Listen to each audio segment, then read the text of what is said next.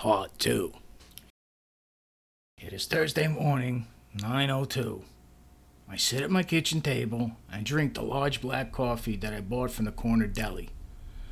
Thursday is normally the day that I send out the checks to the vendors. I will have to do this Tuesday instead, along with next week's deposit and next week's check run.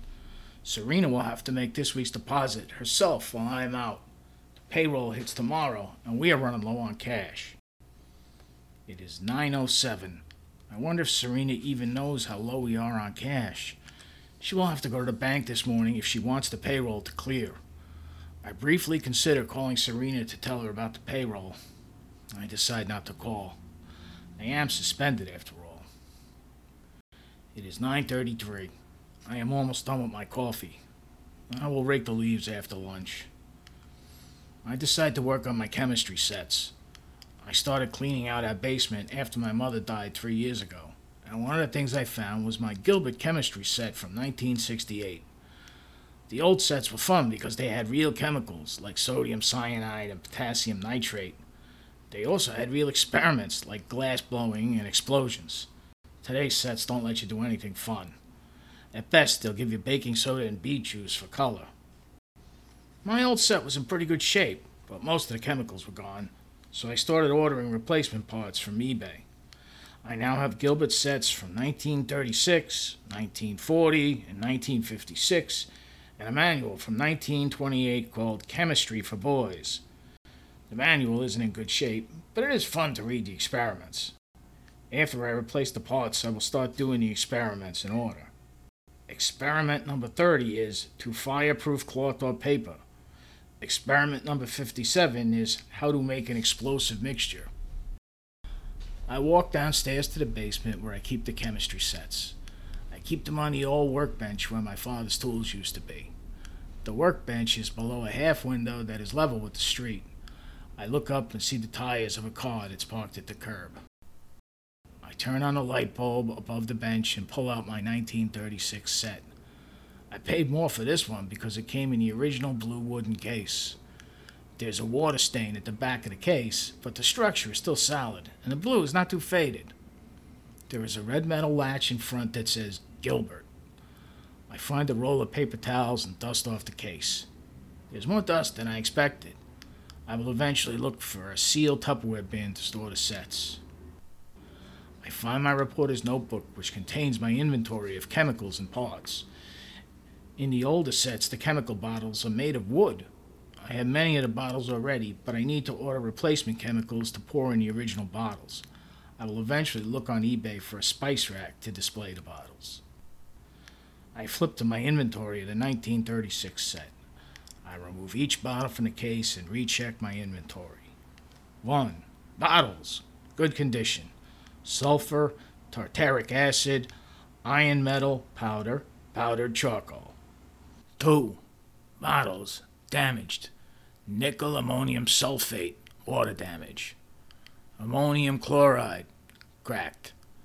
Sodium bisulfate, water damaged, label is torn. Aluminum sulfate, top is cracked. 3. Bottles missing. Potassium nitrate, sodium carbonate, sodium cyanide, tannic acid. 4 Chemicals. Replace all. My inventory list is complete. I dust off the bottles and return them to the case. I turn on my computer and sign on to eBay. Pictures of vintage chemistry sets appear in my feed. I see another copy of Chemistry for Boys, and I am pleased that I paid less for my copy. I decide to start with the bottles. I search for potassium nitrate first and 33 listings come up. Most are for fertilizer. I see nothing from Gilbert.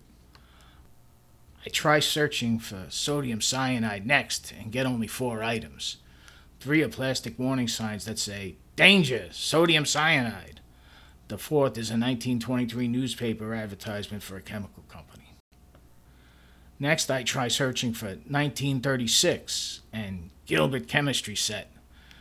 This time I get a hit for one of the incomplete sets in used condition. The case is missing, but I zoom in on the photo with the bottle and parts. The ammonium chloride bottle is in better shape than mine, and I see a bottle of sodium carbonate. The minimum bid is $49.99. I enter a maximum bid of $61.43. The listing ends in 11 hours and 43 minutes. I am the first bidder. I decide to move on to the chemicals. I open another tab and do a Google search for potassium nitrate. The first site that comes up is a bulk chemical distributor. I can buy a 50 pound bag of tech grade potassium nitrate pellets for $129.95. Definitely more than I need. Next, I see a link to Seed World, which appears to be some sort of farming site. Seed World will sell me a five pound bag of potassium nitrate powder, 99.8% pure, for only $14.95. I add one bag to my cart. A notice pops up that says, No fly shipping, only UPS ground. I click OK and proceed to checkout. I then search for the other chemicals that I need for my 1936 set. I find the science site and buy the sulfur, ammonium chloride, sodium bisulfate, iron metal powder, and powdered charcoal. Not bad. The item should arrive in five to seven days. I click back to the eBay tab. I am still the highest bidder. The auction ends in 11 hours and 21 minutes. I leave the computer on, but go back upstairs to the kitchen. It is 10:42. I will eat lunch at noon. It is 303 and I am still the highest bidder. One person entered a bid for $57, but my maximum bid was higher. I consider raising my maximum bid, but I decide to wait. There are seven hours left in the auction. I wonder again if there will be enough cash for tomorrow's payroll. I call the bank and check the foundation's checking account balance. The balance is $237,043 higher than it was yesterday. Serena must have made the deposit after all. The payroll will clear. I try and think of what to do for the rest of the afternoon. It will be very busy when I return to work on Tuesday. I decide to make my list of things to do when I return. 1. Apologize to Serena. Mr. Thompson said that I had to apologize first thing on Tuesday. I don't know how I'm going to do this. Maybe I'll wear sunglasses so I don't have to look at Serena. I should at least get my notepad back after I apologize. 2. Vomit, scrape tongue, and gargle with hydrogen peroxide after apologizing to Serena. 3. Call Miss Phelps. Miss Phelps is the social worker that Mr. Thompson is making me call. I laugh out loud at the thought of this. 4. Send out last week's AP checks. The checks were already late. I was supposed to send them out yesterday. The vendors always call me when the checks are late. I hate talking to vendors. I will tell that to Miss Phelps. 5. Print new AP checks. I normally print the checks first thing Tuesday morning. I'll be lucky if I get to this by late afternoon. 6. Make deposit. I may not get to this at all on Tuesday. I will have to do it Wednesday instead. It is 3:22 and I am done with my list. I sigh loudly and get my jacket. It's time to rake the leaves. It is 10:59 p.m. and I am still the highest bidder on my eBay auction. There are 4 minutes remaining. I open another tab and check the 5-day weather forecast. They are still predicting rain for Monday. Monday is Halloween. I click on the hour by hour forecast. It is supposed to rain the entire day. It is 11:03 p.m. and I click back to eBay. There are 3 seconds left on the auction. Now I am outbid. I click to raise my bid, but it's too late and the auction ends. Sniped at the very last minute. I hate snipers. I make note of the winner's username. I asterisk asterisk R. I recognize the name. I think he has sniped me before. I click on his 30 day bidding history and check his most recent bids. He has placed one bid in books, nonfiction, four in toys and hobbies, science and nature, and 11 in toys and hobbies O scale. He must really like trains. I shut down my computer and go upstairs to bed.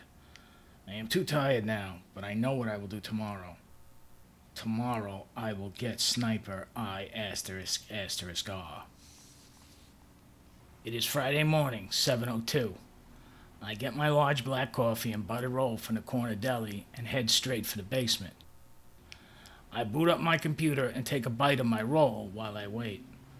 My computer takes longer than I wanted to. I take another bite and slurp my coffee. My computer is finally ready. I log on to eBay and search for Toys and Hobbies, Science and Nature. I actually see a listing for mint, never used 1924 Gilbert chemistry set, nearly 100 years old. I click through and read the description. Very rare to find a complete set. All chemicals never opened. All tools present. As manual. Can't be many of these around left in the world. I click on the pictures and the set seems complete. There is even a close up of a sealed bottle of potassium nitrate. But I check the bids, and I asterisk asterisk R is not one of the bidders. I decide to move on without bidding. I have a larger mission today.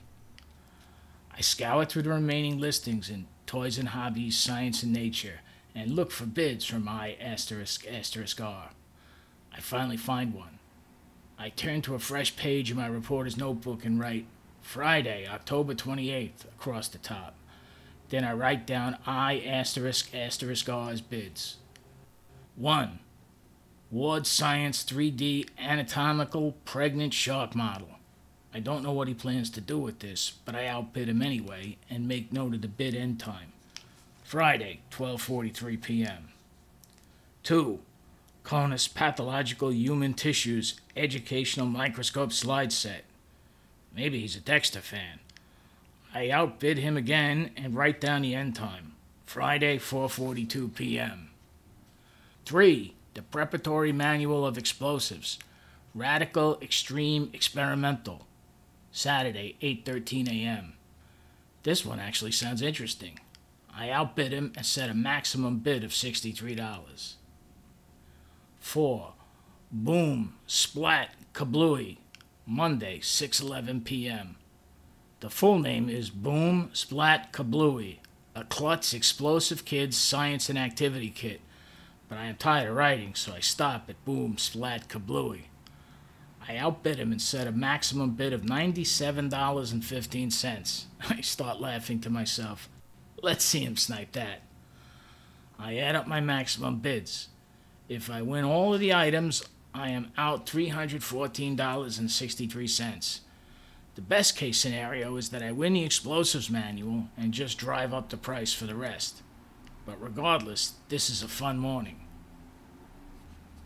It is 4:45 and I am now the proud owner of one pregnant shark model and one slide set of human tissues. I asterisk asterisk R upped his bid on the explosive manual, but I outbid him again and will continue to watch. I am still the highest bidder for Boom Splat Kablooey. I walk upstairs to the kitchen. It is almost time for dinner. What a nice day. It is two o'clock on Halloween. It has been raining all day, just like the paper said it would. I hope it stops raining by the time the kids get home from school. Kids don't come out as much when it rains. I decide to try on my Scream Grim Reaper costume to see how it looks with the new sickle. I put on a costume and walk upstairs to the full length mirror in my mother's old bedroom. Costume works perfectly. Between the rubber mask and the full length cape, no one can tell it's me. It is 2:12. I decide to keep the costume on in case the kids come home early from school. I walk downstairs and get the tray of treat bags from the kitchen. I place the tray on a card table next to the mummy in the front hallway. I drag in a chair from the living room and sit beside the mummy. It is 2:32. The younger kids should start coming soon. I watch the rain through the front window. The rain looks lighter than it did before. Maybe it will stop by tonight. There is a small group of children walking down the street. The children have brightly colored raincoats on, so I can't see their costumes. They turn and walk up my front walkway. I greet them at the doorway holding the sickle. Hi, Harold. Happy Halloween. It is Cynthia, my next door neighbor. Cynthia is a kindergarten teacher with three kids of her own. Great costume, Harold. Are you the Grim Reaper? I nod silently and hand out the treat bags. There are four children in the group. The girls are Josie and the Pussycats this year. We have three Josies and one Pussycat. I nod again silently. I can see the cat ears under the raincoat hoods. Thanks, Harold. Maybe I'll see you tomorrow? I nod again and close the door. Each year I give Cynthia the leftover treat bags to take to school the next day. Last year I had 27 bags left over. I had 17 left the year before. It is 2:53. I sit down again next to the mummy. The mummy is starting to sag. I may have to restuff it for next year. I hoist up the mummy so it sits straight in the rocking chair. I reposition the mummy's arms so they rest stiffly on the arms of the chair. It is starting to rain harder again. I see a group of school kids running past my house. They do not turn up my walkway, they stop instead at the house next door. Maybe they will stop at my house on the way back. It is 5:53 and still raining. It is dark out now. I can see my reflection in the front window sitting next to the mummy. I look down at the tray of treat bags. I have the bags arranged in 10 rows of 10, so it's easy to see how many I have left. There are 96 bags left so far. I decide to make my dinner. I walk to the kitchen and put my hungry man meal in the microwave. After seven minutes, the room begins to smell like cobbler. I take off my mask and sit down at the kitchen table to eat. The doorbell rings while I am eating. I quickly put my mask back on and run to the door to answer it. There are three ghosts with black umbrellas standing at my doorway. I hand out the treat bags and return to the kitchen to finish my dinner. I clean up after dinner and return to the front hallway. I stare at my reflection in the front window and wait for the doorbell to ring again. It is 9:53 and still raining. I look down at the tray of treat bags. There are 93 bags left. I will wake up early tomorrow and give the leftover bags to Cynthia. I turn off the front porch light and bring the tray into the kitchen. I pack the treat bags into a plastic garbage bag and place them by the door. Tomorrow is Tuesday, the day I return to work. I make sure all the doors are locked and go upstairs to bed.